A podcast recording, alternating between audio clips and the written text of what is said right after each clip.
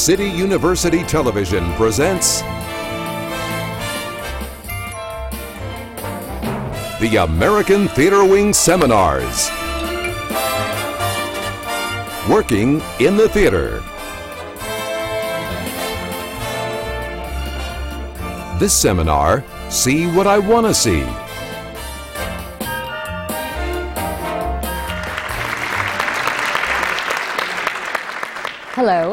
I'm Sondra Gilman, Chairman of the American Theater Wing, with our board president, Doug Leeds.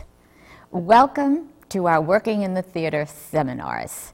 Today, we're talking about the new musical, See What I Want to See. We'll be back later in the program to tell you more about what the American Theater Wing does. But right now, let's join our panel and our moderator, the longtime associate producer of Goodspeed Musicals, Sue Frost. Welcome to today's panel on See What I Want to See, a new musical by Michael John LaChiusa at the Public Theater. I would like to introduce our distinguished panel. To my far right is actor Marc Kudisch. Next to him is musical staging, stager, choreographer Jonathan Butterell. Our composer, lyricist, librettist Michael John LaChiusa. To my left, Ted Sperling, the director, and Mary Testa, another performer in the show. Hardworking. Man. Hardworking.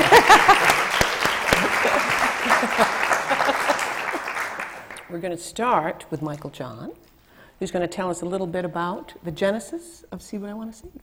I um, had read the short story by uh, Ryunosuke Akutagawa, who was a, a terrific uh, and brilliant short story writer in Japan in the 20s, um, 1920s, and he uh, had written a story called In a, a, Grove, and that's the movie that, that the movie Rashomon is based on that. And um, uh, Kurosawa, when he developed that movie, he had uh, taken two stories, one sh- called Rashomon and the other story called In a Grove. Now, if you've ever seen the movie Rashomon, it is. Um, uh, you, will be familiar with the, the, general outline of it all. It's about an incident that happens in a grove and um, how three different uh, viewpoints, or many different viewpoints on what the truth was about that incident. And so I felt it would be fun to adapt that. Musically, the, the possibilities were kind of really exciting um, to twist and do all the turns, and I like to do the whole cubist thing too, because it was kind of fun to see how these people looked at one event from different perspectives because no one sees anything the same way. Right. And it was, I thought that was really kind of exciting. And they did a reading of it um, uh, a while back, gosh, 1997, I think it was. Mm-hmm. It was a much different shape than it is now. And um, we did it um, at Lincoln Center down in the basement there. And um, Ted came to see it, Ted Sperling, who's an old time friend. We've known each other since. Uh, Hmm, I think it's 20 hmm, years now. Something really long time ago now. And um, everybody hated it.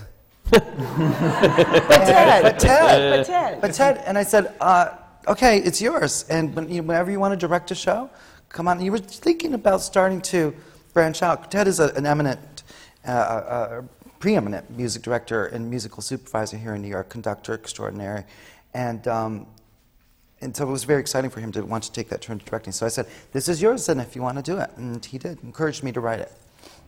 What did you like about it? What, what did you see in it that no one else saw? You know, I think this is a little Rashomon example in there you go. Itself. There you go. he swears he's, true. he swears my, my he's, is the truth, um, of course. But I mean, I can't imagine that there are other people in that room didn't, who didn't love the show as, well, as much as I did. Um, and I just came as a friend. Michael John and I think met. We met doing Henry and Ellen. Is that yeah, right? Yeah, one of a, a, a, a musical. Uh, Mary Maisie was in it. That's right. Was, and I think Ira Weitzman probably introduced That's us. right. Right. right. Um, so we've known each other a long time, but we hadn't actually done a big show together ever. But Michael John invited me to this reading, and I was completely riveted and fascinated by this piece. And I share a, a love of puzzles uh, with Michael John, so I was you know, frothing at the mouth practically. I was so excited, and and for some reason, Michael John had some faith in me that I would be able to direct it someday. So it's, it's taken a little time, and I, I, I practiced directing out of town first, but mm-hmm. uh, here we are.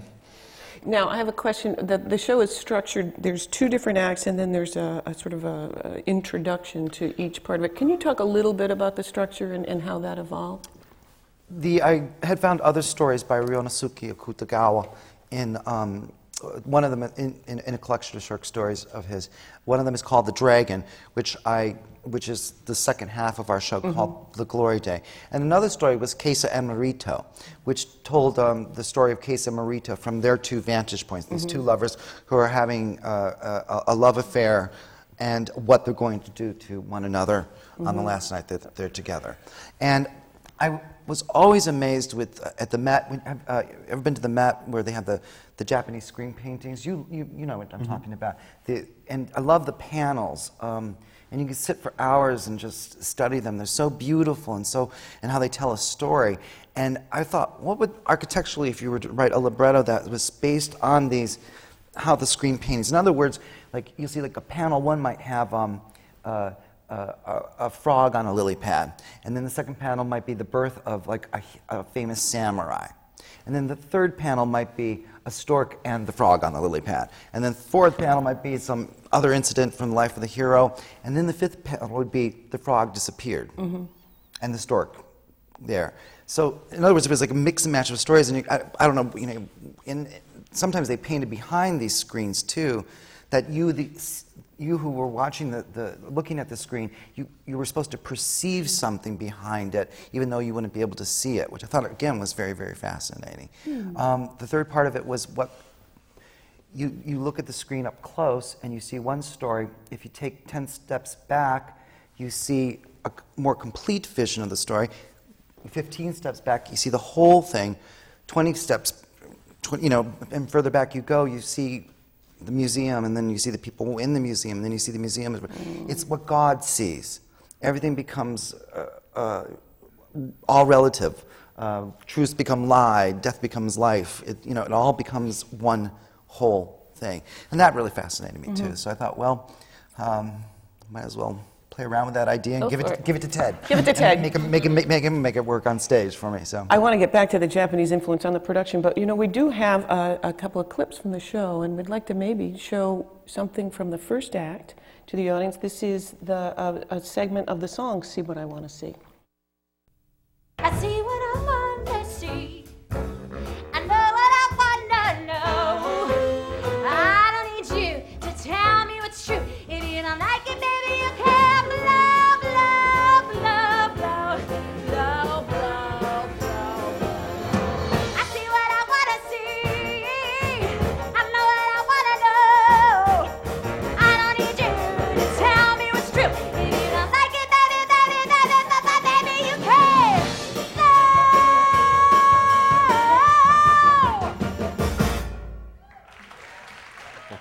influenced by the Japanese. Kabuki traditions. That was uh, Idina Menzel and, and Aaron Lohr, I believe. Aaron, Aaron Lohr's in yeah. it, and Mark yeah. and Mark Yes, great.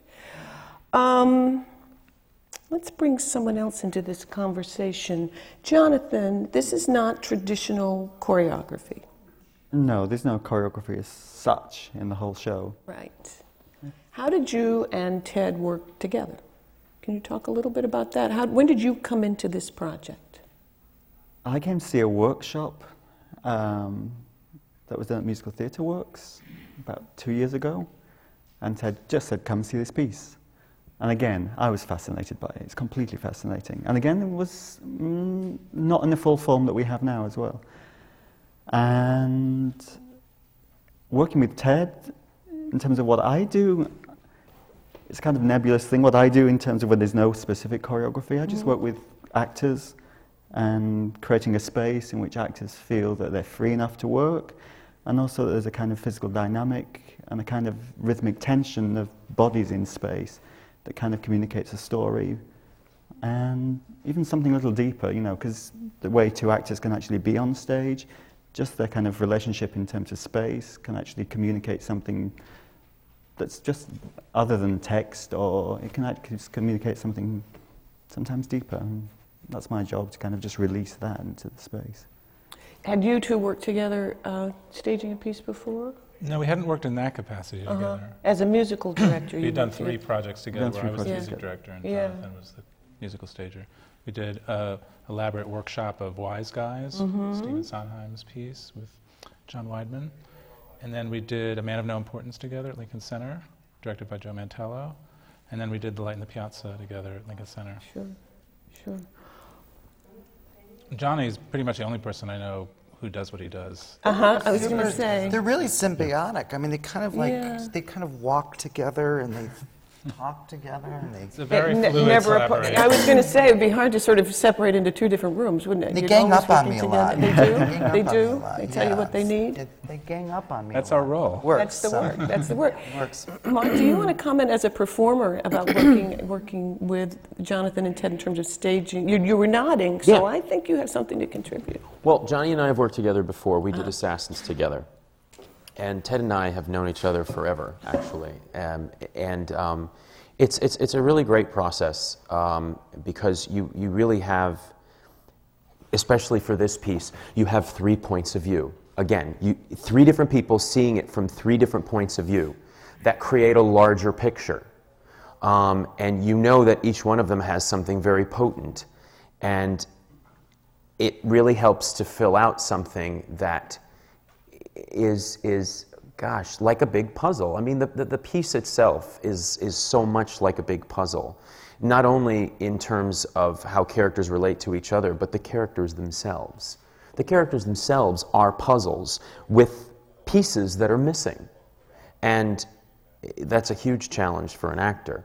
And i mean you rely i mean you, you rely on all of them in, in such an it's it's an interesting way You to don't work rely but on me. I mean, you just do it. He just does everything. He just- yeah. no I no, made him. no I, I, wrote a rely on all you. of them You're great though. He's great. He's he's so daring though. He's he's uh, both of these actors here that we have have done shows of mine before. We've all worked with them in the past, and they are willing to do anything. I made him sing in a bathtub nude, uh, high seas down in Washington in the middle of winter, and he said, "Okay." He Yeah. did it. So it's what- what- whatever Ted and You were John- Van Gogh in that. I was were you Van Gogh not? in that yeah, Yeah, it was great great. but no come on Well, come on I rely Ralphie- on you but no, I John rely on all plays of you the- guys I like mean, when John is talking about too, it's like he, he lets the actors also make their own staging in a lot of respects because the character will dictate that Mm-hmm. if you allow them enough freedom. And Well, and you played three very different Yeah. people in this in this show. You- Yeah, no. I mean, that's what's interesting about the piece as well. There are three short stories that have absolutely nothing to do with each other and have everything to do with each other. And the beautiful thing about Michael John's music is there are um, musical, let's say, signatures that go from the first act into the second act. You will hear the same pieces of music that um, certain characters sung in the first act, sung in the second act. Because as people, even though we're completely different, we share the same emotional, you know, spectrum. And so, um, you know, like uh, one character sings this little phrase in the first act that I end up singing in the second act, and or um, uh, Henry Stram, who plays um, the janitor in the first act and the priest in the second act, sings this wonderful piece um, called "Light in the East," and he finishes the first act with that, and almost starts the second act with that. And it's just really interesting to have that through line because then you realize that even though these are different stories, they still have um, a similar moral to them in the end. And um, it's exciting, it's interesting. But as an actor, I can safely say that to be daring in that environment, you must be able to trust the outside eye, especially with this piece. Mary, I'm sure, you know, I have absolutely nothing to say. no, but seriously though. yeah, yeah, yeah, yeah, sure. that's No, but no, you're absolutely right. one of the interesting Plus, things. Plus, we played at three different sides of the. There's a front and two sides, so Right, that the it Anspacher compounds. Theater, Yeah, the, this the whole Anspacher. piece is about perspective and being in it. Mm-hmm. This is one of those few pieces where I've been in that you get in it, but you are, in so many ways, absolutely clueless as to how it's reading. Right. Because you're so in it. We're so connected to what we're doing on stage. The great thing is we fuel each other. Right. You he know, and I have a, a moment where we're really working off each other. you know, and all of us fuel each other in one way or the other, but because it feels like such an integral introverted piece as an actor when you're in it, you're not sure how it is coming across um, to an audience, which ultimately is uh, in- incredibly important because we are the ambassadors to this man's writing. And So we have to rely wholeheartedly on them. I mean, there are times in a rehearsal process that I would look at any one of you and go, is it working? Is this right? Does it feel right? And there are times when you think as an actor, oh, I'm in it now. And then, you know, like Johnny will come up to me and go, mm, you know, why not try this? And you're like, but I feel it's instinct, and but then you realize that you, you you've got to have that outside eye. Or Michael John will say something. He'll say many things. but he'll say something that clicks something and you go, oh, or you know, Teddy will come up and he'll just say, try that there instead of this. And you know, you can't, it's a piece that, and what's fascinating is without the three of them, I don't know how you do it. And that at times can be kind of contradictory as well for an actor. Mm-hmm. And I have no issue with that at all. I have no issue in time, kind of contradicting myself or even at times contradicting Michael John or Ted because it, it feels like you just change the facet. You have looked at it in a different way. And it's not a complete contradiction. It's not saying that is wrong. It's just that they're saying, look at it this way as well. Mm. And I think in essence, this is what this piece is about. Goes Yeah. back to that whole cubist idea, too. It's also very Japanese in that it's very spare. Yeah. Mm. So you don't really need to do a lot in order to convey. So it's just actually trying to fine tune and find what you don't need to do in many ways. Trimming away the Yeah, excess, trimming away. I'm finding now that I can add a little bit to what to one of the characters that I play. I can actually add a little bit, and it seems to be working. But it seemed to be the sparest you could be, even gesturally, faces and gestures. the sparest you can be was be- is better for this piece. It- Certainly, uh, uh, in this space, it must have been wonderful to work in this space with this particular show. Um, I was it- scared, it- yeah. to be honest, because I'm, I worry about musicals um, that in, in, in a three-quarter thrust stage because it's, you know, where, how do you deliver that big note and not have the actor have to, you know, kind of do a dervish dance around to get everybody in the audience to, uh-huh. you know, hear the note. So I was a little nervous about it, and I really, I don't like miking. I don't like miking. I don't, you know, I don't like it very much in, in amplification in theater. So, but they've they've kept it very down to a minimum. The staging is remarkable, both what Ted and Jonathan have done here, in that you you really don't miss anybody's faces, and um, the diagonals are played, and yet there's a lot of freedom for the actors too. Once they got into the puzzle of how to play that space, it became easier. Musicals are tricky. You know, we're used to having them in a flat Right. space. Well, and also the, de- the, the design is very spare and very, but beautiful, striking. I don't know you talk, you talk about that a little bit, Ted, in terms of your approach with Tom and Tom Lynch, the set designer. Well, I, uh, I've always wanted to do a show with two chairs and five actors, and and and really Many keep. producers would echo this. One. um, and I think Jonathan also shares a, a, a taste that I have in wanting things to be as simple and as imaginative, leaving as much to the imagination of the audience as possible. Um, and also, our, our piece, e- each act is, is framed with a central character talking to uh, uh, somebody, a confessor, or, or the police. So, our first act, in a way, all takes place in the police interrogation room. So, it makes sense that the furniture is just a table and two metal chairs and an overhead lamp. And then, as each person enacts their version of the story, they take us to Central Park. They act it out for us. But at the same time, you're always somewhat aware that it's for the benefit of the police. So, what they're telling may be what they want to be uh, portrayed as. Every person is, in the first act, for example, is saying, Yes, I killed him. But they're showing it in their best possible light. But you know, so they're telling their version doesn't necessarily mean that they even believe it completely. So there's many levels to that. But in terms of going back to the design, it was what Mary said in a way. It was like we started with something and then we kept paring it down. What do we really need? What will be the most expressive and suggestive without being literal? And because there's this underpinning of three Japanese short stories, my impulse was to start with what would it be like if it were done in a Japanese fashion, without being strictly kabuki or mm-hmm. no like in mm-hmm. its mm-hmm. presentation, but to draw on some elements that would suggest Japaneseness. So we have a, a, a bed of river rocks in the back, hmm. and our floor has a gentle suggestion of a Zen sand garden. And even the chairs in the second act that are, that are church chairs have a somewhat Japanese shape to them or a feeling about them. And then you, you start each act with this sweep of fabric. Uh, That was Johnny's is- idea. Um, Yeah, we, we had done it up in Williamstown last summer, in a, also in a space where the audience was seeing it from three different angles, but it was more of a wedge rather than a full square.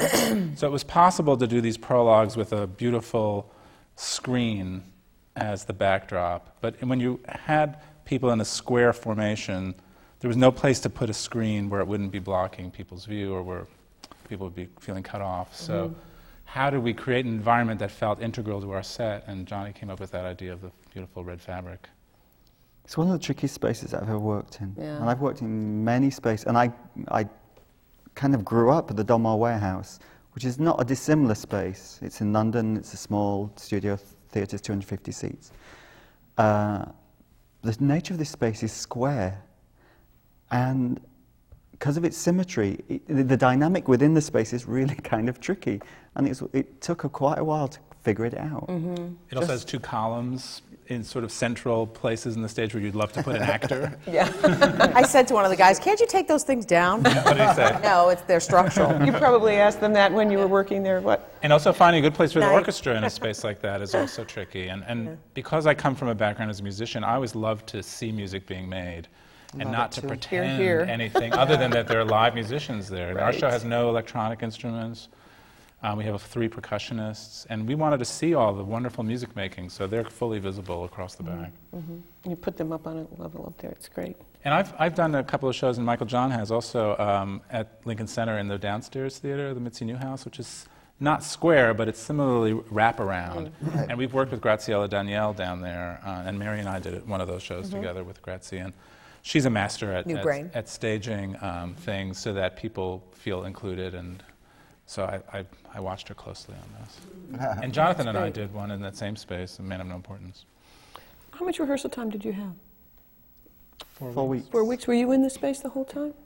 In Actually, rehearsal the space, studio? no, we were in the rehearsal Yeah. room. So you had to figure that space out when you were. I, I leave a lot to occur when we get in the space Mm-hmm. anyway. I like to play. For, if we're in a rehearsal room for four weeks, I'll, I like to play. Sure. My philosophy is I always like to leave space for something to occur, Mm-hmm. always.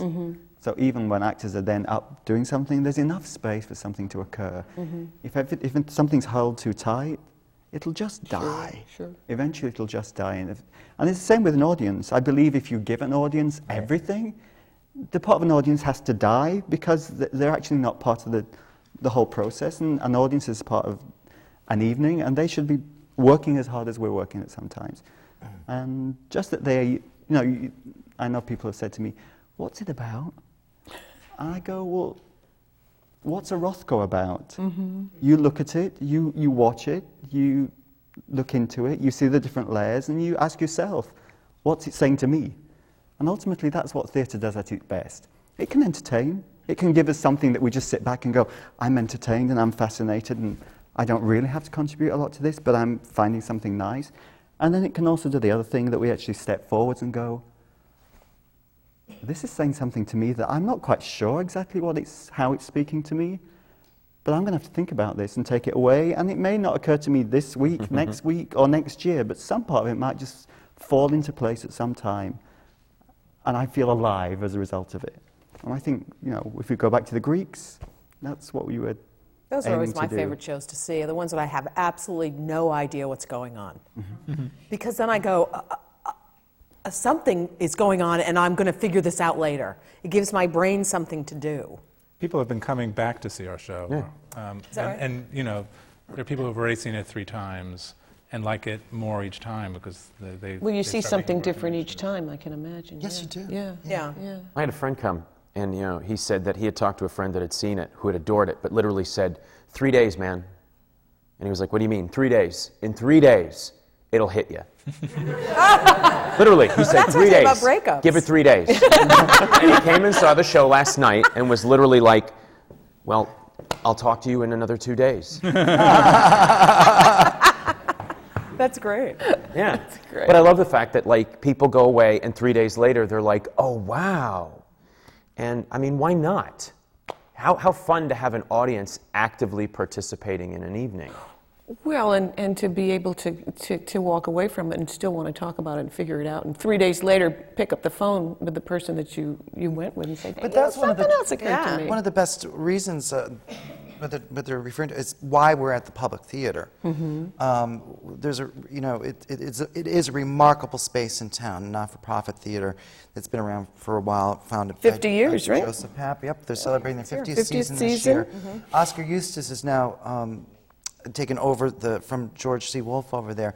And what's exciting about working down there and why we, I think we were so excited to work there, first and foremost, was the audience that they have down there. It's a young audience. The subscriber audience is hip, um, older too, and older, but willing to go on a, a, a journey and a challenge and actually demanding to be challenged by, their, by the theater that they go to. Not uncomfortable to um, feel an emotion in the space that they're in over there.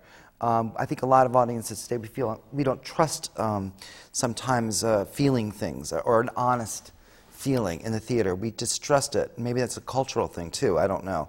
Um, but down at the public, you know, they, they want that. They, they want that the audiences are, are, are have been uh, they've devoted themselves. The theater's Well, devoted itself to, developing that audience. It's expectation, I think, is if you go in knowing that you're going to be challenged and you're going to see something different and you're going to, to have a different experience, then you're open to it, Right. you know.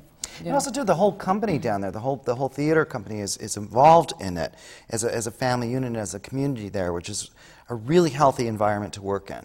And then you can be really free and really be dangerous and take a lot of risks that you might not normally take in a commercial venue or even some other non-for-profits which are under the, you know, which, you know, you Sure. have to sometimes watch your step and walk on eggs. Sure. So we're very, very fortunate to be down there. And you've had, you had a fairly lengthy preview period, too, where you could continue to No. work on the piece? No? Depends what world you're comparing Never to. long enough, I guess, weeks, huh? two weeks, that's it. Two You know, weeks. it's long compared to our zero previews in Williamstown, but it's short compared to what you get on Broadway. Well, okay, now this is a good segue because I did want to talk. We talked a little bit about musical theater works. We talked about Williamstown. We talked about Lincoln Center.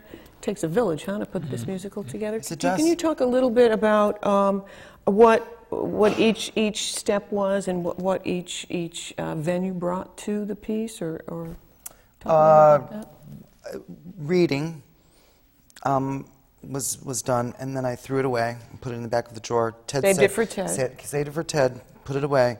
And then uh, when the opportunity came up uh, with uh, Tom Cotton and Randy Luderman to to do something with musical theater works, um, they uh, and uh, and with uh, a lot of help uh, found some way to commission the work uh, from me, which was great, to afford me a chance to write the second act that I wanted to write for Ted, as well as the companion pieces, Kesa and Morito.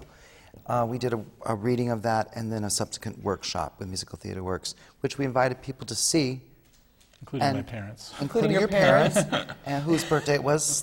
We were there last Ed night. Yeah. Sperling's Sweet. birthday, 78, going strong. And that's when you saw it. I saw Huh? that. At Now, were any were either of you involved at that at that point? Either of you as performers? I was. It had been written for Mary originally, but she was too busy being a star Yes, that's me. to be in a variety. what did you say, clawing your way to the I've middle? clawed my way to the middle. How do you like the view? it's pretty even. You had some wonderful. So it was written for Mary, but she wasn't able to. And But I did the work. I did the workshop at Musical do the Theater Works, workshop. didn't I? But there was one before the one you did. There was one before that you I couldn't didn't do. That yeah. I couldn't do. And then, and, but Mark had done that, and um, and unfortunately, he was too busy being a star when we got a chance to do Williamstown. Um, I mean, these people have got to make money, and you don't make money doing workshops, and you don't make money doing off Broadway. They, Sure. they don't pay very well for actors, and this is a you know very frustrating thing because we want to do exciting work in New York off Broadway and off off Broadway, but the pay scale's so limited, Mm-hmm. and the rents just keep ballooning on the cost of living here. So Geritol Dri- keeps going up. Geritol. oh, my, Midol. What are you talking about? no, I mean it's tough to keep. Uh, you know how to. I'm scared that we're going to drive our artists out of the city. You know, but they have to make a living. So yeah, he's got to do his thing, and she's got to do her Broadway gigs and stuff to to support this work, and and as as all these guys do. Um, we did a William and, and Michael Ritchie from Williamstown and Jenny Gersten um, wanted to do the piece and offered us a slot in Williamstown. So and that, was, the a step. workshop. That was a full production. Full you, production. And you, you, okay, Yeah, great. and that we thought would be great to um, experiment with the piece and invite people to see it and see if, what the next step was, whether it was going to London with it, or you know, at the Donmar, or going someplace else uh, with it, New York, uh, and, and of course the, the public theater uh, came and saw it and enjoyed it, and we were very happy about that.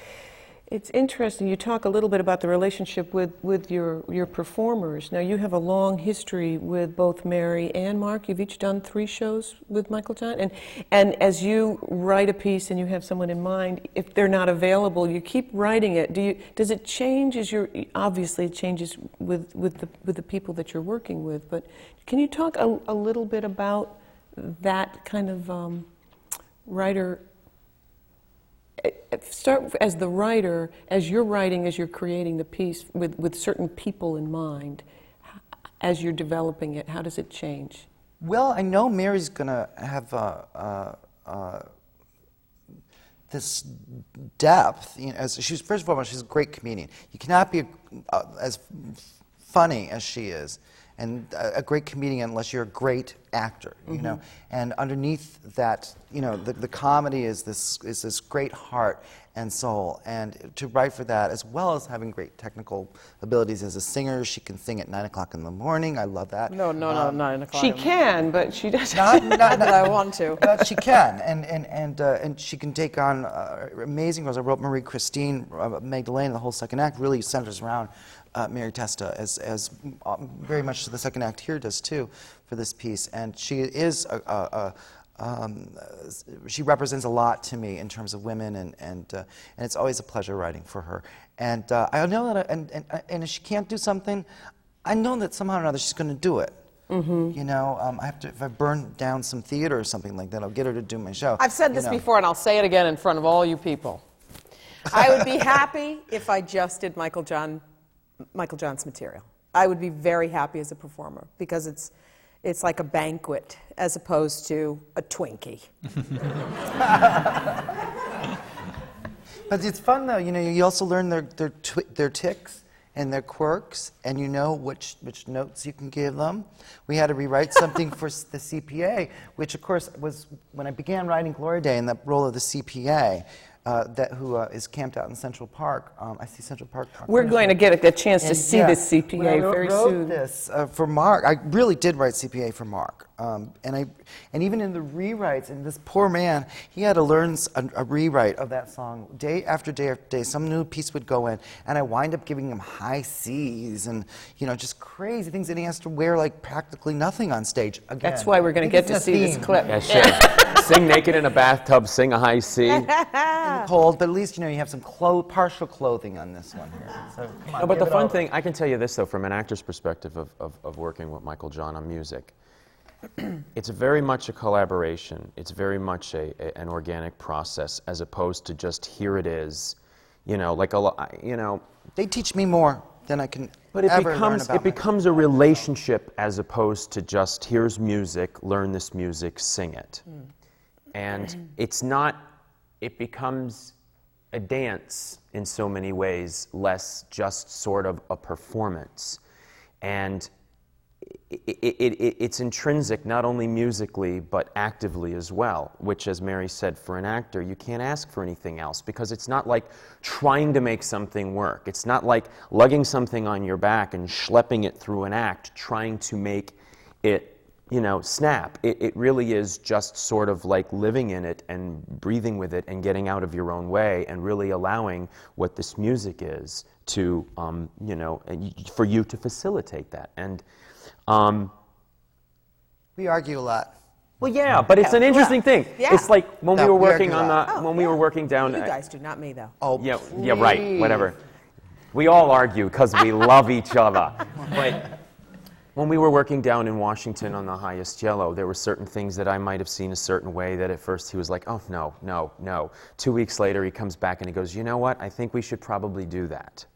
And it's just this interesting thing of each. You had to do the same thing too. Absolutely. In this, I was like, no, no, no, I'm telling you. And then finally, you just You come, come around, around and you go, yeah, yeah, yeah. I just had to let go of some stuff. You know, and it really becomes this process. But we all take that process together, which is what's really a wonderful experience. It's not like a music writer gives you music and you say, that kind of doesn't feel really like, um, you know, like it feels like I have to, and the music, you know, and, and the composer so goes, but that's the challenge with my music.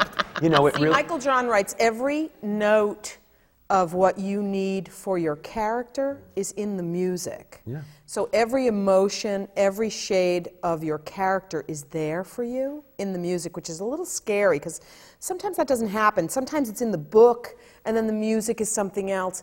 Everything in the music is your roadmap and it, it's very full. So, so you're kind of ahead of the game already, which makes it easy to learn. Even though Michael John writes incredibly difficult music, it makes it easy to learn because it's there, if that makes sense. It's specific. Yeah. It has logic and it has import to what's coming next. Mm-hmm. It's not just the song in the middle of this because they thought, oh God, five minutes of dialogue, we need a song here. I mean, it's like. I do think that way too, though. Sometimes I Sure. hope you know. Oh, Well, and, and, and your responsibility, I, I'm your responsibility as a director with a writer who's writing all the words in music, you must have a dramaturgical responsibility that not, not every director is going to have. Well, it's fun. I think the whole the whole group, in a way, on this project took some dramaturgical responsibility. Certainly, Jonathan, and I also think that's why you hire Mary Testa. That's why you hire Marc Kudisch, because you want thinking people who are going to look at the character from inside. You know, this is we can look from our point of view, but they have to make it work, and they're an actor's job is to protect their role in a way and to make sense out of their part, and they're going to they're to carry their character all the way through in a line. Whereas we're looking at everything at once. So you have to trust that they're going to have insights that are valuable. A, that's a blessing, you know, when you do all three things like a libretto, lyric, and music. It's very lonely. But then when you have great dramaturgs like Ted and Jonathan, Ted is also a great musician too, so that covers a lot of ground there. It makes it very easy to go to work every day and not have to go into like a Sybil routine where the you know you go you know lyricist is going at the composer I hate you you know oh I hate you no, it's, it's like it's really kind of scary sometimes when you do work alone. Um, but when you have the actors too, they also invite uh, response and call and, and between character and music, and, and, and that, that's what's really exciting about that kind of collaboration. You can't get people. I, I don't like to hire people that just sing well.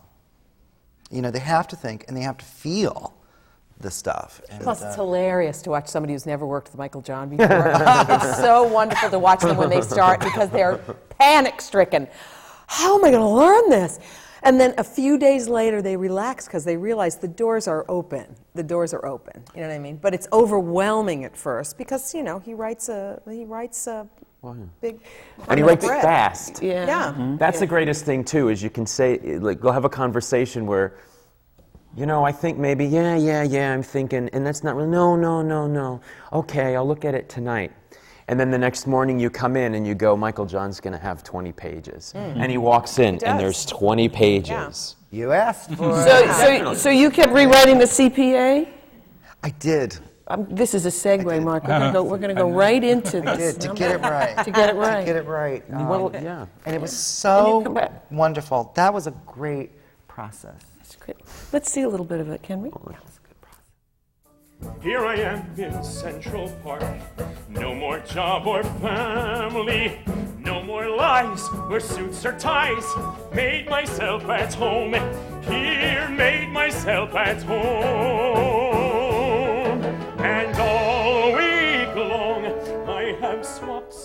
For a spot on a bench, sleeping next to an actor who snores. I love it. All week long, I have tanned in the rambles and bathed in the ponds. I am perfumed with the great outdoors. Who invented Central Park? I would like to thank him. God will see a purer me. Glory unbind to me. Put my past behind to me. Shining blaze and blind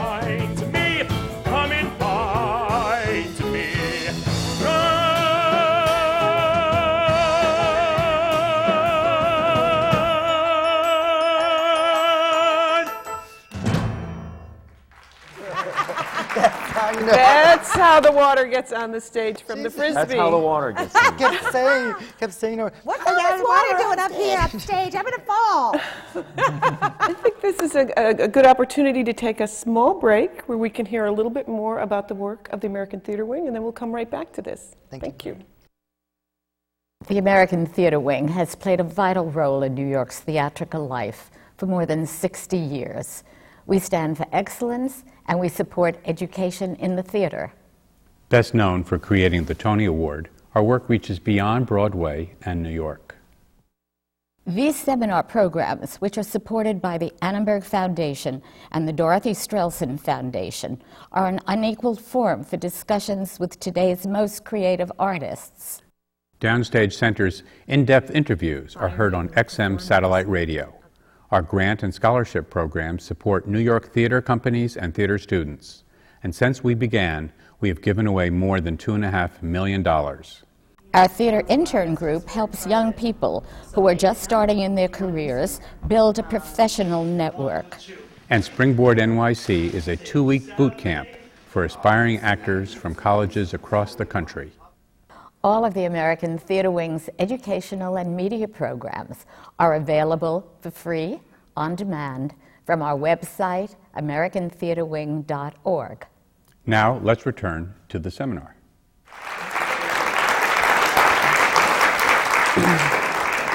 So, Marc, mm. how did you feel the first day you saw that costume?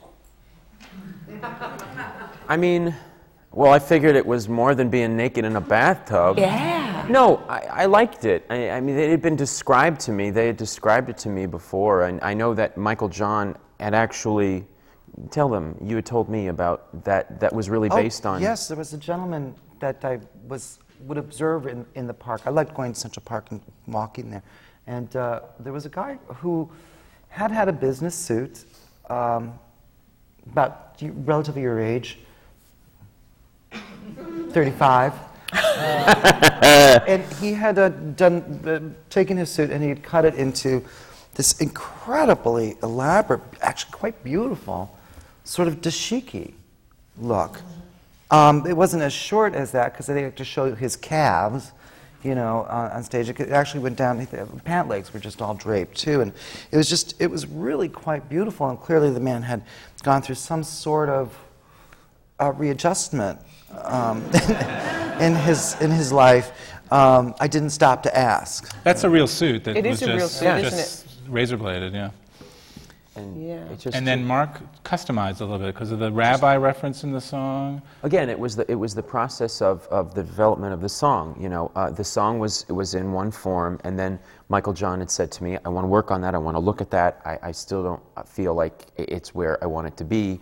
And then he came in one day, and it had been completely rewritten. Um, that, that, that end part that we had just sort of seen was s- sort of a, a piece from what it originally was, but believe me, there's a whole bunch of stuff before we get to there.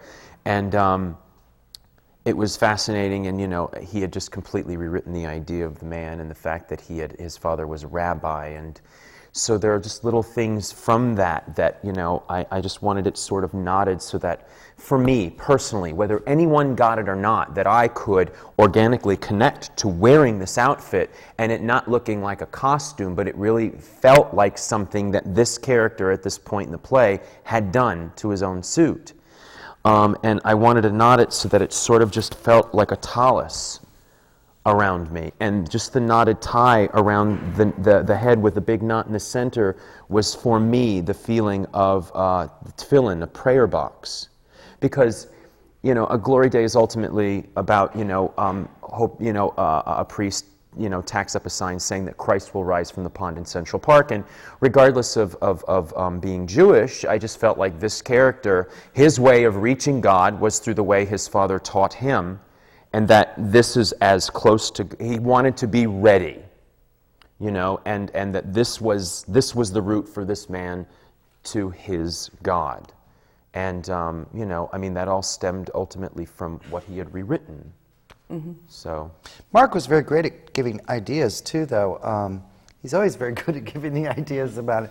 It takes a while for me sometimes. Sometimes I will say no, that's not what I intend. Um, Yeah. But uh, sometimes it, it takes you know that three-day magical thing of going three days later, going, oh, you're probably right, you know, about that. And uh, it, was, it was great. It was one of the most fascinating involvements of a song I've ever worked on.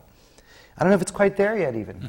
you know, I still want to tweak it some more last night. I wanted to play around with Oh, that's it some more, probably but it sounded beautiful, so I was very pleased with the, the arc of it.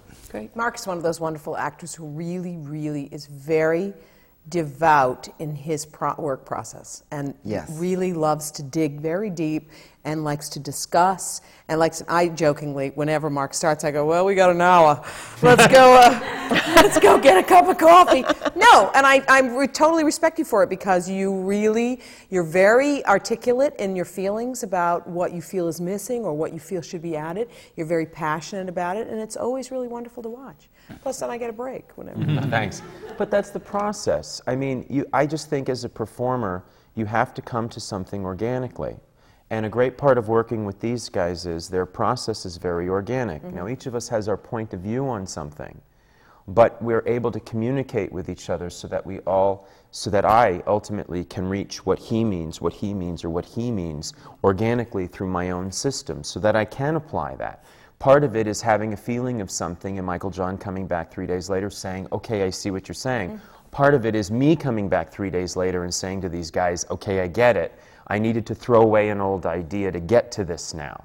You know, but that's been the process of this. That's, that's really the joy of it. I mean, it's, it's almost, you know, working on this piece has almost felt like going back to college, and you remember why you got into this to begin with. And you're very exposed out there, and that goes back to that whole issue of trust, and you feel that you're completely supported by Yeah. all the It's folks who interesting got to you watch out other there. people's process too, because Sure. I'm not a big. I don't discuss a lot, uh, but I love watching someone who does. Mm-hmm. I, I, I can't seem to do that. I'm not that type. Would you say? I'm not really a discusser. Mm-hmm. So You're a complainer. that complain. Because also as a, as a company, I'm only joking. She's not. as no, a it's true. company, I do we, complain. we're a real lot of vagabonds as a company. We're complete, you know, we're, we're very different all as, as, as people, and we bring different elements to it. We kind of just throw bombs at things, and things explode. And, you know, Marc says his, his way of finding something organ, uh, organic, and that may be through something intellectual, or actually it might just be something by me just saying, Marc, will you just try it? I don't know what it's going to bring to you, and take your brain out of the equation for a moment, and just, just see what that brings, because there is no, there is no way. There is absolutely no one way to anything. And and that's what this piece is. I mean, Well, no, uh, yes, and then, and then again, and we should go back a little bit, I think, to those three very different pieces, and we haven't really talked about the, the, the entrance points to the, to the first and second acts, and I don't know whether you want to go back and talk, again, that takes us, that starts us in, in, into the world. I felt very strongly about those two pieces, and we're referring to Kesa Morito. Thank you. Um, the third short story that I picked um, for it. Um, I wanted to bookend something. I wanted to bookend each of the story, short stories that I was doing, R Shomon and Glory Day. And I wanted to have something that either bookend them on the side or started each of them like an overture and an entr'acte. I wasn't sure what that would be, but then I found this remarkable story of this young woman, Kesa, who has a lover. She um, has told her husband um, that they are having an affair, and now she has to end um, her lover's life. And then Morito's um, story is, I have to end this affair, so I'm going to kill her when I see her this night. So it's very blood and guts, passion, down. You know, I, I've put my spin on these stories uh, to offer up uh, thematic material in a way that an overture does or an entr'acte does. In an overture, you have your musical themes, the songs you're going to hear. I choose to do it differently. I choose to do it with, um, with word and with thought and some musical uh, stylization because um, I use several Japanese scales throughout both shows, R Shomon and Glory Day, and they're introduced in Kesa and Morito as well. So there, and, and, and when you walk into the Anspacher, you see these like, the, those those notorious columns are standing there, but they are Kesa and Morito, and it was so beautiful a gesture um, that uh, Jonathan and, and Ted had come up with with the um, this re- remarkable set that they've created when you walk into the theater, because those two columns remain Kesa and Morito even through R Shomon and Glory Day, truth and lie, yin and yang, man and woman you know, death, life. It, it, it represents all by that. That sounds real heady. It's really not. I mean, not, it, it doesn't mean that much. It's very, it's about people. Two people making a choice in their lives. And uh, one is seeing it one way and one is seeing it another. And this is the world that we live in. Can, what, what can we create when we don't um, all agree on something? Mhm. And these are the two pieces that are done sort of traditional, that they're costumed in, in uh, Japanese clothing, and it's a very, uh, almost a kabuki kind of feel. And, and it, it puts you into that world. And I can, I was sitting there thinking, oh, we're gonna, are we going to stay in this world? And then absolutely not. We go into a completely different. Right. It's 1951, film noir. 1951, film noir. Yeah, we, we, I think we all like surprise in the theater, so we save some stuff also for the second act that you just don't know is going to pop up. And we had, uh, we did various versions of those prologues, and Michael John has rewritten them for this production so that they're more thematically linked to the rest of the evening, and less about plot in some ways. And we staged them quite differently in Williamstown. We even started this process in previews with different staging for them. And we wanted to try to make it clear that they were not continuous stories, that they were thematically linked, but they were not the same characters. And in the R Shomon par- part of the piece, they talk about having seen a Japanese movie, which turns out to be Rashomon. And some people come away thinking that that's what we're showing them at the top, is the movie. And oh. we decided that's okay if, if that's how you want to interpret it. But we also we wanted to, gra- to ground the production and the evening in something Japanese, and we wanted to make the two characters that you meet in those pieces feel and look different from the, character, the characters the same actor is going to play five minutes later. So we, we just, in this production, we went pretty close to full out ancient Japanese. Uh-huh. It's uh, it, they dress, and I, what I like about those pieces, and I fought, I had a fight to ha- keep them in. It's honest. I can be honest with that. Absolutely. My They were- they were- they were They're always supportive they of me, but uh, you know of it. But uh, I, had, I did have fight many times to say no. They must stay because I've and working in the thematic. The, what I think is very thematic has thematic importance is that when we watch events unfold, if we play the role of observers, our culture, American culture, has become very much that as of late, uh, where we are watching and we don't do anything about it. What, what, what is our responsibility in that? And um, when you play the role of God and you sit back and, and you watch out of an airplane window as people are drowning, or you're, you know, watching on TV as Diane Sawyer's, you know, on the news, um, you know, watching men die in Iraq, and you have your coffee. What, what do you feel? Do you, what do you feel, and what can you do, and what responsibility do you have? I mean, I think we're all in that kind of stasis place right now in our country. We know we must do something, but we don't know what to do about it, and we all feel that sense of responsibility, but we don't know how to act on that. So those, why, that's why Kesa Morito, I believed in very strongly, and I needed to say that as clearly as I could, and that's why I went through a variety of rewrites, and that's why they're there, they're, um, to present that particular material. Again, that sounds heady and deep. It really is about people, though. Uh, really, honest to God, flesh and blood people. But we shouldn't be afraid of getting heady and deep either, because theatre can do everything. We can entertain as well as being heady and deep all at the same time. and hopefully, all at the same time, What yes. is pompous about it? Is that, you know, No, but that's that, theatre's a forum, and at times you have to speak out loud, and you have to say, "Look at our world, and look at the world we're living in." And for me, what I've, you know, and this took a long time for me to kind of arrive at, for me, what the piece is about, and it's only privately to me, is it feels that truth, to own ultimate truth, is a tyranny. To say that you have the truth, you have the way, actually will lead to tyranny, will lead to a Hitler, will lead to a world in which we cannot exist. It will just annihilate itself. And Aunt Moni says the, the best thing. And she's an atheist. So what she, what she does say is, but I love you. And where does that come from? And ultimately, all we're left to do is be compassionate. You know, and that's our responsibility, is to find compassion. And yes, we're very deep at this moment in time, but theatre can do that. And at times we have to look at ourselves and go, we're deep, we can, we can go there and, and be unafraid of it. And with this piece, we can entertain at the same time. It can do everything. Well, that's a great segue because we do have a piece of uh, video of your character singing um, We need a miracle? What is, is that the There will is be a that- There will be a There will miracle. be a miracle. There will be a miracle. So let's go to uh, that film clip, please. You can never rush a miracle. You can't force a thing to be. I am desperate for a miracle, but it won't come just for me.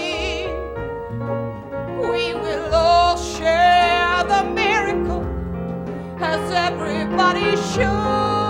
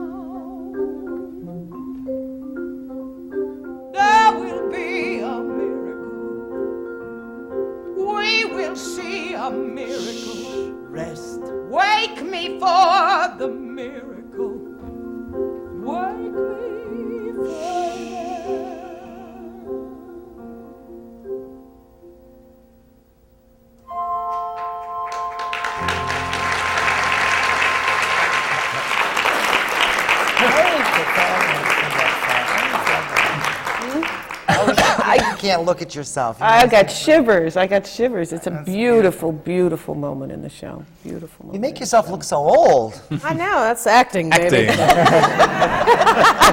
acting. Acting. Brilliant.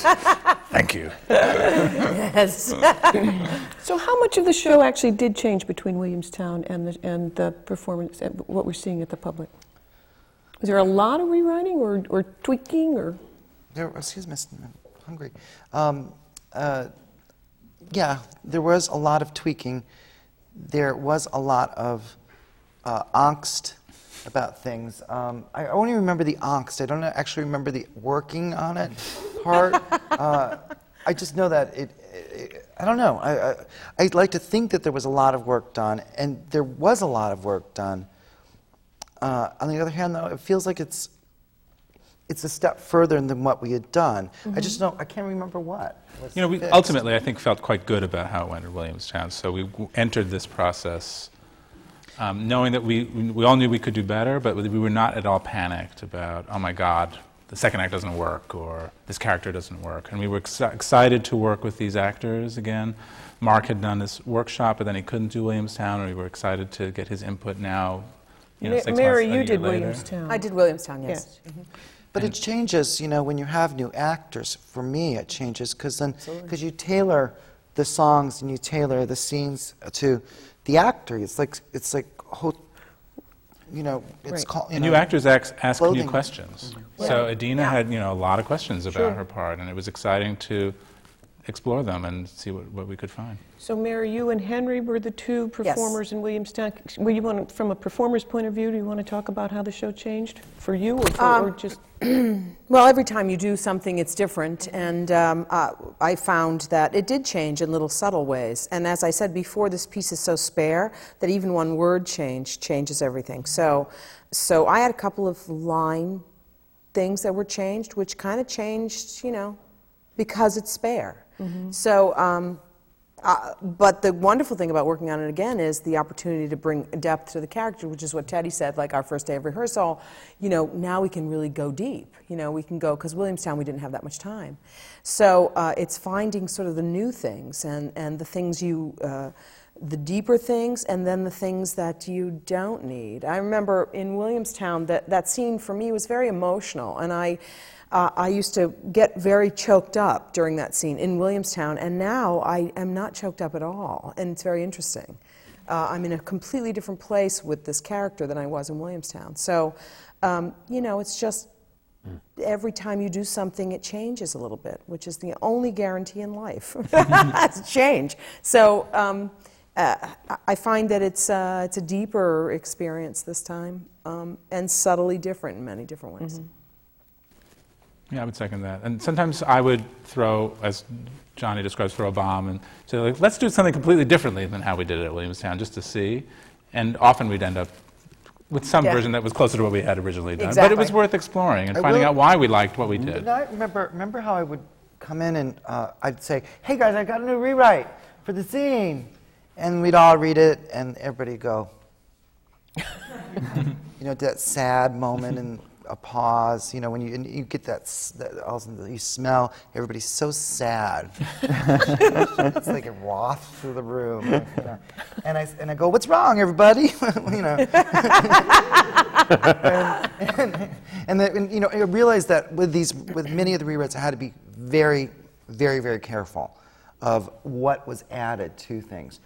And sometimes I will do that as a writer just to fatten up a little bit, or maybe for an actor, say, here, I know it's too much, but try it. You know, there were some things that you have to be very, very careful about. And we I found myself cutting some of my brilliant new rewrites, you know, getting rid of them because I didn't need them. They were being said already. One, by the staging, it's a show, not a tell, right? And uh, secondly, by my actors who can bring so much to things. Um, the white space, the sound of their voice. Their voices are the characters. Um, and thirdly, I have colors uh, uh, that I have to think about in terms of orchestra.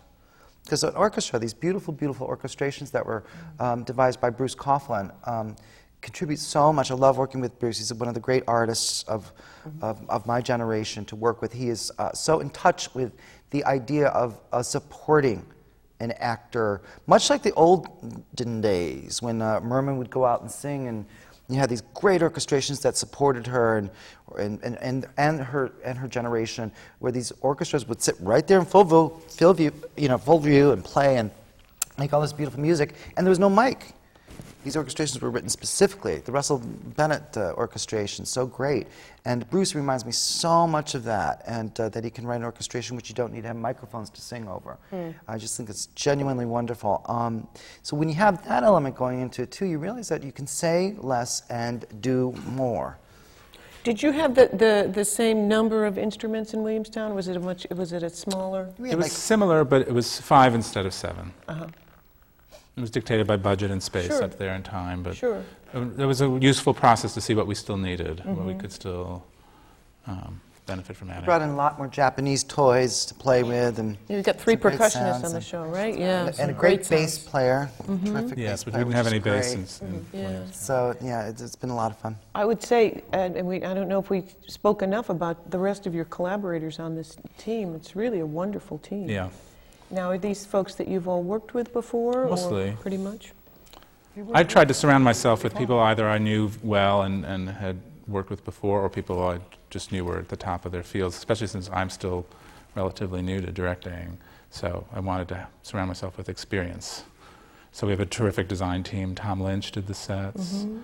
and Caitlin uh, Ward did the costumes, and Chris Akerlind, with whom we did Light in the Piazza, did the lights. And Acme Sound and Nevin Steinberg um, did the sound design. I've done many shows with Nevin. Great. And, and And again- Christopher Fenwick. Uh, Chris Fenwick, young man who is music director, brilliant, Yeah. brilliant young guy. It- that must have been a challenge for him working with you as a director who you, you are. Well, you know, I, I we we didn't. Some, working is a very good, interesting word for this seminar. Working in the theater because it's mostly play Uh-huh. that we do. It's mostly playing in the theater. um, but we worked hard, and we had to really work through a definition of roles. Uh, you know, while while we worked on this project, you know, um, I had to give up a certain amount of feelings about it because I had to trust Ted's expertise as, as, a, as a musician. And it was tough. It was hard. uh, we went through a period where, where I had to be completely silent about anything musical. I had to separate myself from that, even though I had, you know, a lot of instincts or opinions, because it just didn't feel right for Michael John for me to be intruding on that. He wanted me just to be the director and let the music, Music department do be the music That's director. right. And uh, so it was it was great though. But that's what that's what you learn, and and and it was great though when finally just to release and go, yeah, okay, now that's it, and then trust and and have a family. You know that Much that easier was, this time. Oh, it was just fabulous. Yes. Was that the dynamic up at Williamstown? And, Yeah, we and- had we actually we had a lot of fights about it. And Michael John had a nightmare one night. We both had nightmares Yeah. the same night. And Michael John's was that I was rewriting his show in a room hidden far away. And um, You were staying in the same farmhouse too. really? Oh my God. Well, And it's, I was in between. it's great you, you worked it through, right? Yeah. Because Well, certainly if those things don't get worked through, it can be poisonous for a show. It's it's not it's not personal, although you know it, it, it feels very personal because it's theater, but it's it's not, and we and I think we both recognize that, and it's you know when we when you I'm I'm I'm a total control freak, and uh, and and get really really you know f- you know and how to release that with a he- right yes he's giggling well, we're both we're both musicians at heart, and we Yes. both want the music to be beautiful and perfectly performed. Um, and it was just finding the way to f- to work on that together and not step on each other's toes and trust each other, and and both feel like we were s- serving the same vision. Once we found that, that then it's become really. And John is a remarkable um, conciliator and And musician his- godfather in his and a great, too.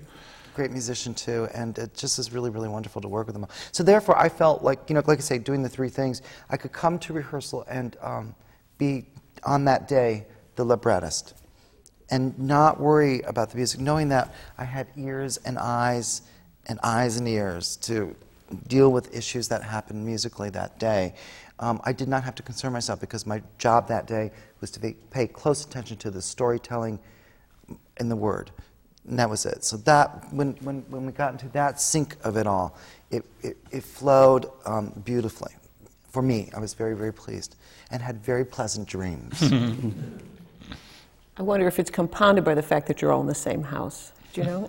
In, In Williamstown? Williamstown? Williamstown, yeah. We, we truly, I mean, we re- when I say vagabonds, we really are that. We know we should actually be on the road on a caravan somewhere, just traveling, you know. You should have seen our Going kitchen. I know our kitchen kitchen. said it all at Williamstown No. because Johnny has a very particular diet. He is a, vegeta- a vegetarian. vegetarian. He doesn't eat any wheat. He only eats things pretty much straight from the earth, you know, and beautiful Dirt. packaging. And I'm a complete, I, especially that summer for whatever I was. I had the Twinkies, as Mary said. that's and, right. And then and Michael John had his. So you look at the counter, it's like, oh my God, three very different people are here. It was really, that was really something. Yeah. I think when I go and work out of town, I, I, it's my only chance to go, like to drive to a supermarket and mm-hmm. roam down these big aisles with the carts, and it reminds me of my childhood. Exactly. And I revert to all the Don't- childhood don't- foods don't- like Pop Tarts, Exactly. which I would never think to eat here in this city. Yeah. But we would go there, we go, I, I would go when I was mad at Ted, I go, how can you work with a guy who eats Pop Tarts? John, poor John would go, oh. here, have some dirt and celery.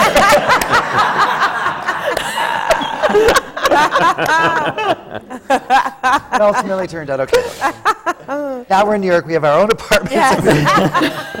We can get away from that. It that. also rained every day we were there, or it felt like it. Oh. well, it didn't, but. That's what you remember. Yeah. It was You raining in their house. You may remember. Uh, we have uh, one more clip from the show. It might be nice to look at. This is Glory Day. This is a, a big ensemble number, I guess, for an ensemble of There's five. five. the ensemble of five. It's so funny though. I- Before you run it, I just it, again it just proves how, if you can cast a show right, and you don't have to have hundred people on stage, you know, pretending to dance around and stuff. You know, like what you see these days. You, you can get five brilliant actors, a good you know music stager, and a great director and great designers. Five people can feel like, you know, DeMille epic. it's just remarkable. So I, that's it. All right, let's go to this clip, please. The losers have got nothing to lose. Glory! You've got your crippled and blind and deaf. A selection of afflictions to choose. Glory! And vulnerability to use as we wait for the glory.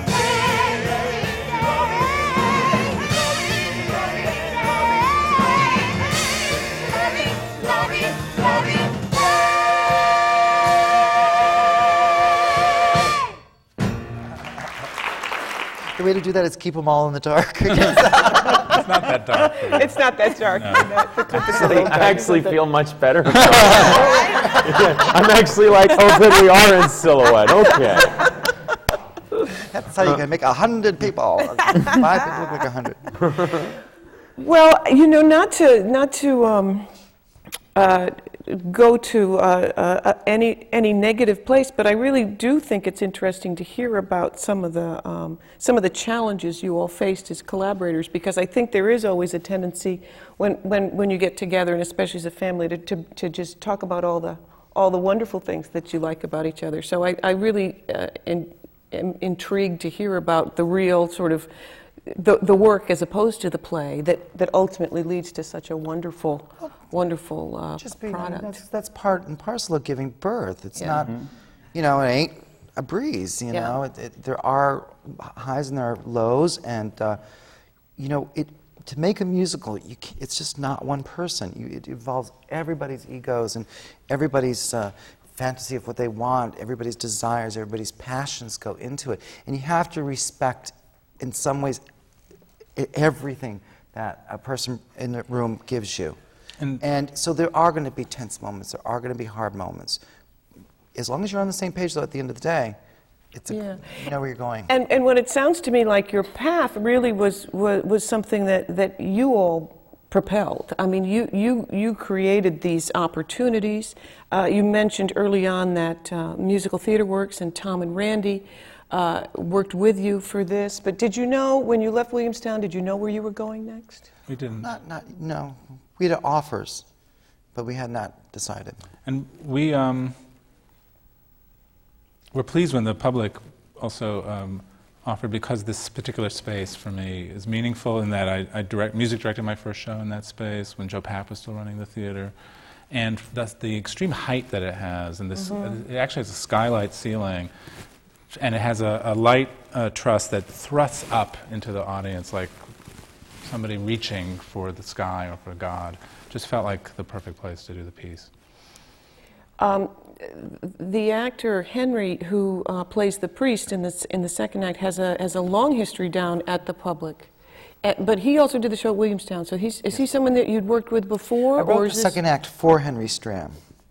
Uh, he's one of the, my favorite actors, and I've known him for many, many years. I never had the opportunity to He's never with him. been in anything that you've no, I written never had a chance to write for him. Uh, I didn't, there wasn't a show. Didn't he do one reading of Wild Party before? Oh, yes, I think he did one. Yes, that's where I first met him. He did a reading of Wild Party, our very, very first one um, that we did. And, um, and I fell in love with him, but I had known him actually before then, and, and I thought that was a possible role. And then, of course, the whole role changed for Wild Party, so it, he, he couldn't do it, unfortunately. Um, but I, I, I always wanted to write something for him. I find him ex- extremely as close to m- me, uh, you know what I mean, in terms of like feelings that I have and um, his everydayness, every man, quality about him, but filled with quirk, um, brains, and I mean, just he's just really, really fascinating to me. And so when I wrote Glory Day, I really wanted, I wrote it for him. And he's really not an actor with a, with a, with a musical career. No, he's No. worked with Robert, Robert Wilson, uh, Robert Wilson, right? Richard Foreman, he Richard did many Foreman pieces is what with. he's done. We, we did Um, Titanic together. He was in. The, he has done. He has a done fair some number good- of yeah, musicals. Yeah, yeah. But never a role as, as large as this and as Okay. you know, uh, intrinsic to the piece. Because I was curious about that when I looked at, at, at the casting and I, and I didn't see a history there. I wondered, and you talk, think about the role that the public played in bringing this show to, to, to life. I mean, they helped you finalize the casting and bring it all Yes. together, and it sort of played that final. And Oskar Eustis has been a very valuable pair of eyes and ears for us as well. That's great. That's great. Good. And you know, the, the, the public made its first real splash with a musical, Hair, you know, uh, 50 years In that ago. space? I In, in that space. So it Yeah. feels, Yes. it feels great to be working in that tradition of, of pieces that are uh, uh, extraordinary and uh, challenging. Yeah, Like I say, they're, they're really, they've got a great, uh, uh, they don't like the word, but they've got a great machine going for Mhm. themselves. And it is very much like a machine. Um, it's, you know, it, the work gets produced, it gets up, and they, they have a good motor running right now. And uh, that's due in large part also to George Wolfe and, and, and, and predecessors there um, that, that made a, a wonderful machine work. Like I say, you, get, you can be dangerous there, you can take a lot of risks, and uh, it's a very exciting place to be right now. We're- Just I'm even to very walk into the lobby and their audience is going to several different pieces Love at the it. same time at Joe's Pub and the other theaters and the mixture. Or even the park people. there this summer with that fabulously fun uh, Two Gentlemen of Verona. I'd never seen it when it first opened. I was like, I was absolutely delighted. It was the perfect, perfect evening in the theater. We were talking before we started about the, uh, the, the need for a really accepting and receptive audience to, to new work and to, to find an environment that, that has that, you know, and, and, and um, sort of, that's the, the final collaborator, isn't it? That, that audience comes in and, and We don't What's do it without fantastic them. about the public is there's no. I've not been there when there's as an institution there's any sense of fear around the space, and you know when you when you get on the big old Broadway and you you start your previews, there's an immense amount of fear enters the space, and as soon as that starts to happen, you get a distorted vision of the world, and therefore everything gets blurred. And here you, you feel that there's no fear. There's a direction, there's, there's challenges, but fear doesn't enter the space. And that's what I've loved about working there. And, and I've been up on the big old Broadway, and, and it has its own thing, but there's a certain amount of fear enters that's really difficult to play with. Money. Yeah, of course. Of well, course, you're but dealing. it's, it's larger than that too. I, I think that you know. I mean, Money. you know, having an but but but have, having an opinion now. Having an opinion has become a taboo. When is having an opinion a wrong thing? And it has become a wrong thing to actually have a specific mindset and, and, and putting forth an idea, your idea, into the world with nothing more than saying, I have this idea. We've come, you know, and, and, and to a large extent, uh, I think that the Broadway has become more sensationalism, less, dare I say, activism. And um, it's, a, it's a great challenge. Money is a part of it. Um, but I, I think it's something beyond the money. You know, I mean, one thing always fuels another thing. It's never one specific thing. And, you know, it's, it's been very um, uh, exhilarating to be able to have a point of view and commit to something specific and not be worried about you know, your, your, you know, um, like the producers or the producing house, you know, wondering, oh, I don't know if we can do that. I mean, it's like, here it is for the world, you know, embrace, not embrace, but partake if you want. Here it is for you, um, you know, and like Jonathan has said all night long, you know, that theater is a forum. It is a forum for the community. It is a form of community communication. And um, it's, it's, it's, it's exciting to be able to share that with an audience and feel the audience reciprocating actively, whether it's in silence or whether it's in laughter or whether it's in a low murmur. Um, it, it, I mean, In this, in this theater, that- you can actually watch the fellow audience members too. Right, the way Oh, the- yeah. Some of them were scary last night there. But I mean, for even for, even for people that I've talked to to come and say, "Well, I don't know that I even understood it, but wow." You know, or God, it was fascinating, or you know, I sort of this really got me, and maybe not so much that, but to have people say, "But I mean, on the whole, wow, I haven't seen anything like this in so long," and I mean, it was exciting, and I was really involved, and there was never a moment where I was sitting back in my seat. You know, I, I, I just love to hear people say they were they were sitting forward listening all night long. There's a wonderful line in um, Terrence McNally's play um, that Audra did, um, Masterclass. Masterclass, where, you know, um, Zoe Caldwell says at the beginning, you know, can you hear me? If you can't, it's not my fault. Do you know, and, and there's something to be said for that. That, you know, I mean, technology, I hate these things with a, with a passion. Uh, they, they completely cut you off from an audience.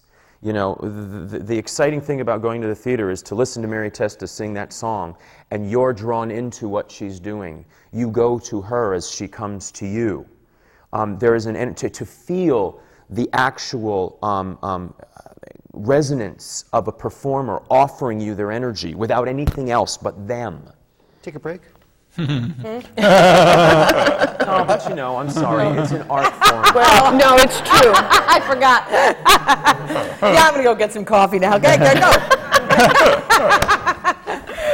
But you know, that's what's fun about our show. We're surrounded by the audience. And you have an interesting element in your audience. You have some fans there, don't you? Which we were talking about earlier. Idina has a fa- has a fan following. Yes, wonderful. Of wonderful young kids. girls, mm-hmm. mostly young girls. And the night I was there, they were scattered throughout the house. The young woman next to me was sitting there with a flower, and she sat there with that flower through the entire show.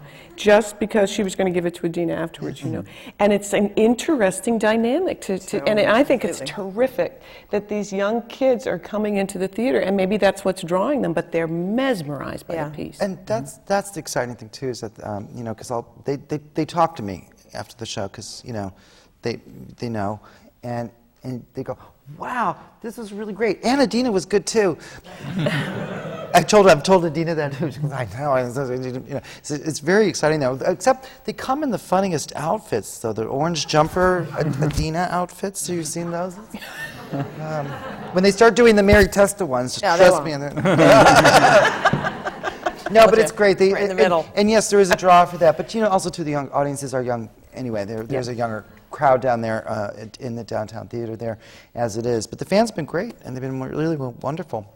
And our matinees It audiences is- are fantastic. Yeah. But it is PG-13 though. The It is, piece a PG, it is PG-13, yeah. Um, it, you know, it was very, very funny. We had a talk back. Are you, you wrapping up, aren't you? You have to wrap up now. No, we have a few more minutes. There's a great. Uh, see what I want to see. It's so funny that the thing was. Uh, um, uh, we had a talk back with the audience the other night, and a young lady thought she would be very um, uh, diplomatic and raised her hand and said, "Why is it that you only depicted the most violent part of the rape on stage?"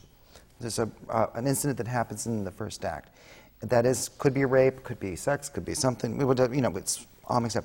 And there was this pause in the room, and Ted said, "We didn't. You imagined it." And she had imagined it We for herself because we, we didn't skip pick it. that at all. She saw something that she herself wanted to see. And that blew my mind. It- you know, you could feel the audience go, "Whoa, wait a minute, lady," you know. Which is true. But but I didn't. But you, it's not not to laugh at her or anything like that. It's just she felt she had seen something because of the power of the young actor Aaron Lohr, who's playing the thief. He conveyed something so potent on stage that night, and he did. Mm-hmm. That she saw something. Wow. That didn't really happen. That didn't happen. She's so cool. My aunt, when I told her I was working on this piece, she remembered seeing the movie in 1951. Oh, yes. And she said, I never had seen a violent rape on screen before, and it's not in the It's movie not- either. not there. Wow. That's the power. And that's why I, th- I bring it up because remember that? You mm-hmm. told me that. You told me that Yeah. story, and that happened to you the other night. That's right. See what you want to see. Interesting. You know. We've got a few more minutes before we wrap it up. Okay. Is there anything you want to add, Ted, that we may have missed? Anything about the show that you feel is important to convey? Well, it's funny. I, like, my sister came last night also to the opening. There were And lots she- of Sperling Yeah, so it was, you know, it was my dad's birthday, so we made a thing out of it. And she asked me at dinner, she said, Tell me what I should be looking out for, and tell me what's your favorite moment. And, and I thought for a moment, I said, I'm not going to say anything. I just want you to come and experience this and then tell me what you thought. And we used to have, actually, we used to have projections as part of the evening to try to delineate the sections and explain a little bit. And we actually just technically could not find a good way to do that in this space. But I don't miss it anymore. I'm glad that people can just watch it unfold and make of it what they will. The way I saw it when I came to a reading at Lincoln Center, you know, seven years ago, I had no idea what I was coming to see. I didn't even know it was based on Rashomon. And I just sat there and I thought, oh, wow, this is interesting. And, oh, that's what happened? Oh, no, that's what happened. And, and I just got sucked in, and I really hope that people feel that this time, too. And what are you coming as for Halloween this year? we record our cast album on the 31st on Halloween. So you'll all be in costume? Well, I, I- Some kind- some kind of Ted, costume. Ted used to go as a UNICEF box. I told right? my Yeah, we found that out. As a kid, which I made myself a was giant orange oak tag UNICEF box, and I looked out through that it. is so funny. that is so perfect. That is Sort so me perfect. up, I. Yeah, we go in a recording studio, so we're going to have some tricks and treats there while I'll we bring do my the scream album. mat. So. Your what? My screen mat. Yes, she puts a screen mat during Halloween out in front of I'm her sure dressing room, and you walk on it and it goes, Ah, you step on it. Ah! It's, just, it's the most fantastic thing. You really have to get one. and like coming as. I'm coming as an actor who's going to be doing the album. a brilliant show. Okay, got it. But I think, just going back to our time at Williamstown and that funny old house we were staying in, and the dirt and the Pop Tarts. There's dirt and Pop Tarts in this musical. It's, it's, it has everything, you know. It's not just the dirt and the earth. It has the froth and the sweetness, and, it, and that's what we should be. Ent- we should be doing everything in theatre all at the same time. Idina sometimes would ask Jonathan, so am I doing this or that? And he would say yes. That's right. That's right. It was great though when you have a mixture, of, like I say, uh, uh, uh, all different types, all different people. You you and to have it all become one. That's that's when it, that's when you know you're doing something right, and it becomes one entity. And you have like what you're saying there, the uh, assert. Uh, you're the you're the sweetness and the light one. I'm the mean one. He's the quiet one. So we ultimately have a nice, mean, sweet, quiet. They're like the Pep Boys. Pet Shop And it's all out there right in front of you. Pep There- Boys, there's nowhere to hide. company? There's nowhere to hide out there. like three heads. Oh. Oh no, I thought you meant like the pet No, shop. no, no. The Pep Boys. You guys know what I'm talking about. Don't you? Never mind. Let him work. It can be the pet shop. Boy. yeah. Well, we are just about ready to wrap this up. Um, I wanted to let you all know that the American Theater Wings Working in the Theater seminars are brought to you from the Graduate Center of the City University of New York in association with the CUNY Department of Continuing Education and Public Programs, as well as our longtime partners at CUNY TV. On behalf of the American Theater Wing, please join me in thanking our wonderful panelists today.